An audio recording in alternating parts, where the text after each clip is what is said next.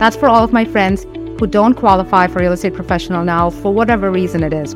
Those that is what I want you to think about when you're thinking about investing in real estate. A fraction of your ROI from investing in real estate comes from tax savings. Real estate is still worth it even after a bonus depreciation phases out. That's why I wanted to do this episode to really talk about that. Welcome to Generational Wealth MD's podcast on financial freedom through investing in real estate. My name is Param Baladandapani. I'm a mom, radiologist, real estate investor, and mentor to others looking to start or scale their real estate portfolios. Thank you for being here today. The goal of this podcast is to provide you with inspiration, strategies, and insight so that you can stop trading your time for money and live life on your terms. If you love the episode, don't forget to subscribe and leave a review. So, I really wanted to start talking about this topic because a lot of you know in our community, the Creating Generational Freedom, the, within the coaching program, we have multiple members who every year, their one of their big goals is to save to shelter at least half a million dollars of clinical income from taxes, and they do that either by getting real estate professional status or by investing in short term rentals. So that's the strategy they go in with. And I talk about this, and it's a huge win if you're able to shelter half a million dollars of clinical income from taxes in one year and that's because that's the maximum limit that the IRS allows it's i think believe it was 524,000 last year probably slightly higher this year but in that ballpark so you have people on one end of the spectrum who are really taking advantage of all of those tax savings you know that I have been qualifying as a real estate professional for the last few years. So I've been able to do that. A lot of our members do that. But we have people on the other end of the spectrum who either because they're working full time or because they're, you know, on an H1B, they really can't shift those their real estate investments from the passive bucket, which is where they typically sit into the active bucket, right? So I get this all the time. There are people who say, Param, I work full time or I'm single. And actually, honestly, there are ways to tap into short term rentals and get those tax savings, even if you work full time or if you're single. But for whatever reason, right, that's just not something that they're able to do at this time. They're not able to be more active in real estate. There are those of our members who are on H 1B visas. And for them, sometimes it can be a violation of their contract with their employer if they are more active in real estate and they shifted from the passive to the active bucket. So they need to be intentional about how they're investing in real estate. They need to stay passive in real estate. Sometimes we have members who invest in syndications where again, they may not, not be able to shelter clinical income from taxes, and they have the same question, you know, is it still worth it? There is a phasing down of bonus depreciation that's happening. A lot of you know that we've been from 2017 till last year, we had 100% bonus depreciation, which just means meant that we could really tap into those tax savings that were afforded to real estate investors. That is being phased down. And a lot of people who are just getting started in real estate investing sometimes think, well, without bonus depreciation, is this still going to make sense? And so this podcast is for all of you that are thinking the same thing, right? I know we focus on all those huge wins with tax savings, but there is another dimension to it, which is what we're going to unpack in today's episode. So I have two scenarios just to make the numbers easy to understand so that when you get out of this, it really explains those concepts better. So the first scenario is if you're investing in real estate and you want to be completely passive. This is how I started investing in real estate in 2014. So I actually ran these numbers for my first property. So a simple and so this just also goes to show you how when you start, it's going to be small, but things just add up, right? So I started out with a property that was $150,000 in Houston, which is the market I started in. And it was a turnkey long term rental, nothing fancy. It was super passive. I had property managers in place and I didn't want to be active in that property. I put $37,000 down. That was 25%. And so, just to keep those numbers simple, that's what we start with. Now, if I had qualified as a real estate professional at that time, if I was able to take advantage of bonus depreciation, I could have, if I had been able to tap into those tax strategies at that time, which I wasn't because I was passive. But if I had been able to, then with that particular property that was purchased for $150,000, I would have been able to shelter $37,000 of my clinical income from taxes, which meant that the post tax dollars that I would have saved from that one investment in year one would have been $15,000. That's a 40% ROI in year one, which is significant, which is huge from tax savings. But a, those of you who know this know that 2014, we didn't have bonus depreciation, but this is just an example.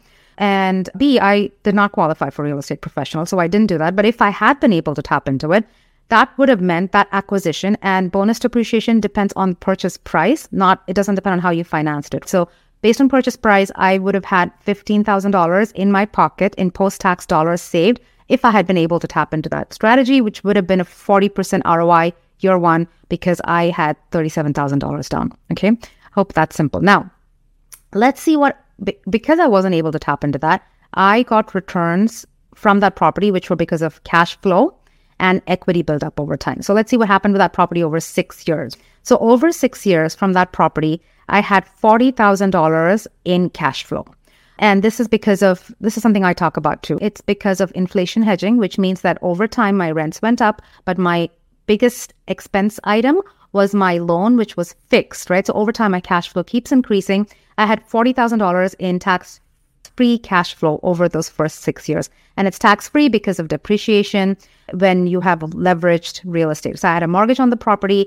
So I had a, a paper losses because of depreciation, which meant that all the cash flow that I received from the property, I did not have to pay taxes on. So on paper, I had paper losses so that all the cash flow was tax free, which is important to remember. So over six years, we had $40,000 in tax free cash flow. Over the same six years, I also had 60,000, it was actually 70, but for ease of numbers, we're going to call it $60,000 of equity buildup, which happened because of market appreciation over time and also because of debt pay down, which is where I'm taking the rent, collecting the rent and using that to pay down the mortgage. And a portion of that goes towards principal, which is increasing my equity in the property. So that is also something that you could tap into. Actually, I had more equity buildup, but I was able to do a cash out refi, which is a way to tap into that equity again without paying taxes on it. So, cash out refis, when you do a refinance and you cash out, you pull out equity from your property, that is also a tax free event. So, in a sense, over those six years, I had $100,000, 40,000 from, ta- from cash flow and 60,000 from equity buildup that I was able to tap into tax free. That was tax free money in my pocket. This was with a completely passive strategy, which is the equivalent of 15, it's actually 16.6, but we'll say $15,000 every year of tax free income that I was getting for that $37,000 investment, initial investment, which is a 40% ROI every year, which is also tax free. So, that bottom line, if you look at it, the question then is if I were more active in real estate and I qualified as a real estate professional status because of the time that I was putting in, I would have had that additional 40% ROI in year one from tax savings. And yes, that there is time value of money, which is really important, which is why we say if you can tap into those strategies, do it because having money today is better than having it three, four years down the road. So there is time value of money. But notice that even staying completely passive, where I was literally spending 15 minutes a month on that property, I was able to get that same 40% ROI, get tax free cash flow in my pocket over time. So it just goes to show you how much of an impact cash flow and equity buildup can have over time. Now, let's look at scenario two. But now this is comparing an active strategy to a completely passive strategy. So now let's take a look at scenario two, which I wanted to go over also, which is where this is again another short term rental that I acquired a few years ago, running numbers for the same property. But let's look at an active scenario, right? So if I were to go in and take purchase a short term rental for four hundred thousand dollars, putting forty thousand dollars down, ten percent down, you could do that a, as a with a second home loan, right? Owner occupied financing, and you could use that property as a short term rental. If I put $20,000 down to do a rehab on that property, now my equity in that property is $60,000, right? So I have $60,000, $400,000 property. Now, if I were to bonus depreciate that property, if I were to use those advanced tax strategies on that property, I would be able to shelter $120,000 of income from taxes. That's approximately 25% of the purchase price. For those of you who are thinking, okay, how do we get, get to these numbers? Rule of thumb, it's approximately 25%. It differs depending on the state you invest in because land costs are different. It differs based on the kind of property, multifamily, you get more bonus depreciation. But, anyways, it's approximately 25% for a single family home. So, $120,000 of my clinical income, I could have sheltered from taxes using that one property, which would have given me approximately $60,000 of post tax dollars saved, right, in my pocket, which is a 100% ROI in year one by using those advanced strategies. Now, Suppose I wasn't able to do that. Suppose I didn't materially participate in that short term rental. Suppose I wasn't actively managing the short term rental, right? What would have happened then? Now, if I had put in 20,000 to rehab the property and the property value increased, this is called, this is what we call value add or forcing appreciation. Suppose you take a property and you $400,000, put 20,000 in and you increase the property value to 500,000 now you've built up $80,000 of equity in that property right away because you're forcing appreciation. So you have $80,000 of equity built up in that property that you could tap into tax free if you wanted to. If you're running it as a short term rental, your cash flow is likely going to be higher. And so these were actual numbers from that property or a property similar to that in my metro that I invest in. You would have $36,000 from cash flow and approximately $4,000 of debt pay down over a year. So that in itself, adding up that equity buildup from forcing appreciation rapidly, the cash flow that you get by from using it as a short-term rental, right? The higher cash flow and debt debt pay down, that itself adds up to about 200% ROI from all of those things in year one without factoring in the tax savings. So, yes, if you're able to tap into the tax savings, you would have had an additional 100% ROI in year one. But remember, whatever you're getting from forcing appreciation from in, you know from equity buildup over time and from cash flow is also significant. And that's what i wanted to highlight. And if you take those returns and you compare that to what you would get with the traditional retirement model in the stock market that's when you begin to see that the impact is significant. And these are all things that you have control over. You have control over it unlike the returns you would see, say, from you know from the stock a stock portfolio where it's you know you're at the mercy of the market. So again, so those returns are significant even when you don't factor in tax savings, and that's what I wanted to highlight for my friends out there who are thinking about this very question. So that's one part of it. That's the impact of tax-free cash flow and equity built up over time that can be tapped into tax-free. Now, so, do we not get tax savings? So, uh, you've we've already talked about how even when you're not tapping into those advanced tax strategies, your cash flow is tax free when you have leveraged property, and also your equity buildup can be tapped into tax free. So, you have two, those two things. But the other thing to remember is that even though you know you're not really getting the they, you don't have the ability to tax shelter your active income, what happens is that if you should be maximizing your your deductions every year from that property no matter what even if you're passive in it and that's because all of your losses even if they are you aren't able to use them against your clinical income if you have excess losses they get carried forward every year and on the back end, when you sell the property, you can use that to offset capital gains and you can use that to offset bonus dep- depreciation recapture. So it, it's always in your best interest to maximize any deductions you have from that property. And for those of you looking for strategies to make sure that you're tapping into all of the possible you know deductions that you can uh, get we have a blog post if you go to generationalwealthmd.com the blog there's a blog post on maximizing tax savings i want you to take a look at that and then we obviously also go over this in detail when eh, within our coaching program, Creating Generational Freedom. And so if you are considering enrolling in that, we have a wait list. The program opens in the fall. Make sure you get on the wait list. That's www.generationalwealthmd.com slash waitlist in lowercase, and that'll get you on the wait list. But again, remember, you are still able to tap into all of these, the deductions and all the savings you get from maximizing that on the back end when you sell the property. So if you sell the property and you have excess losses, those losses get unlocked and they become active losses at sale where you can use if you have excess losses in excess of capital gains you can use that to shelter your clinical income so those tax benefits are still available to all of us as real estate investors. We just don't talk about it. We don't think about the fact that even if you were to sell a property, the gains, capital gains from real estate is taxed at 20%, which is significantly lower than your income tax bracket. And most savvy investors, all of us have the ability to do this. We use the strategy called swap until you drop, which just means that you never sell a property that is appreciated in value. You just keep 1031 exchanging it, right? You keep transferring the equity in that property into other properties until you pass away and your heirs inherit it, because this way you're deferring gains and depreciation recapture.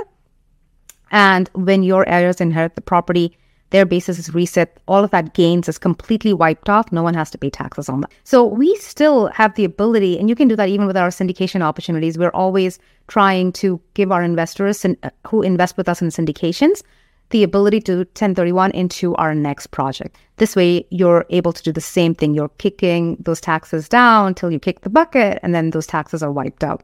So that so that is available to all of us as real estate investors, even if we aren't able to use the short-term rental tax strategy or use the real estate professional status. That's important to remember. Now, for those of you thinking, okay, cool.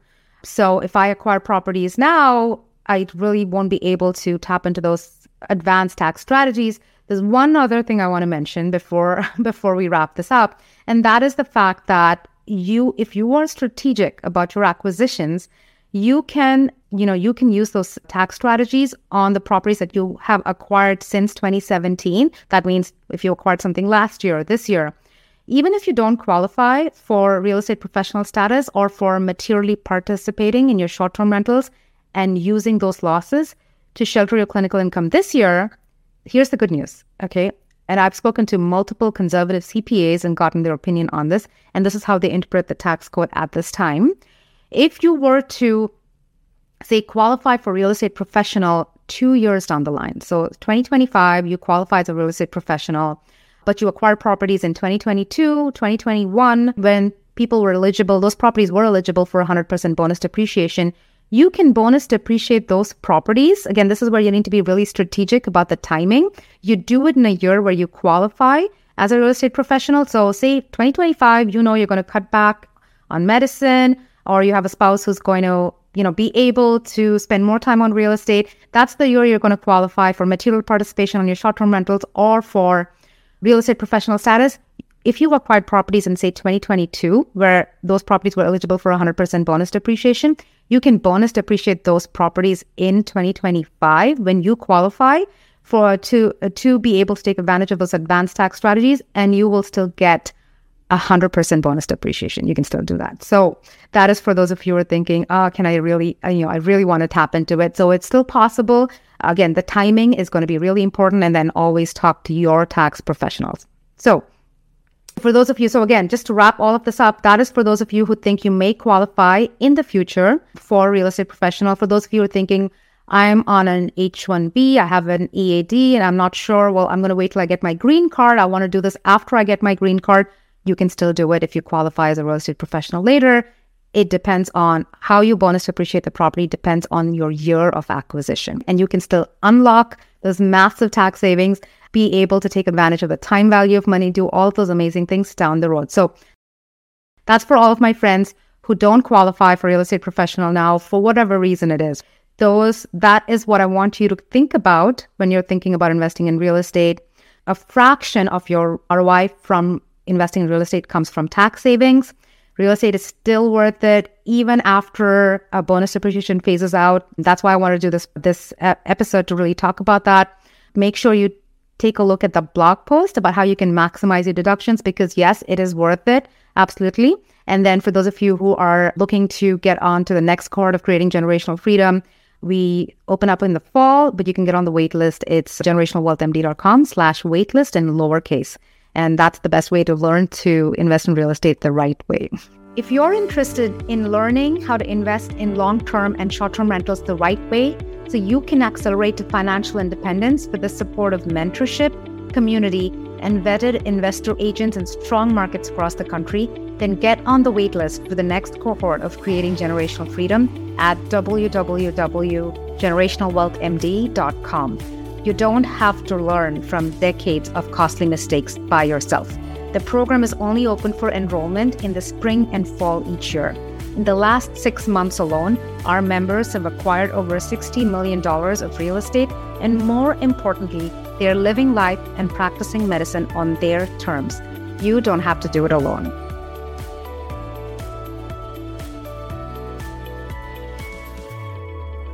I hope you've been inspired by this episode and are ready to take action. Your feedback means the world to me. If you found value in what you heard, I would greatly appreciate it if you could take a moment to rate the podcast, leave a review, and follow the podcast. And if you really like the episode, share it with a friend. Your ratings, reviews, follows, and shares not only motivate me, but they also help others discover the show and join the community. So please share your thoughts. Let me know what you liked and even what you'd like to hear more of in the future. I can't wait to hear from you. Stay tuned for more exciting episodes. And until next time, take care.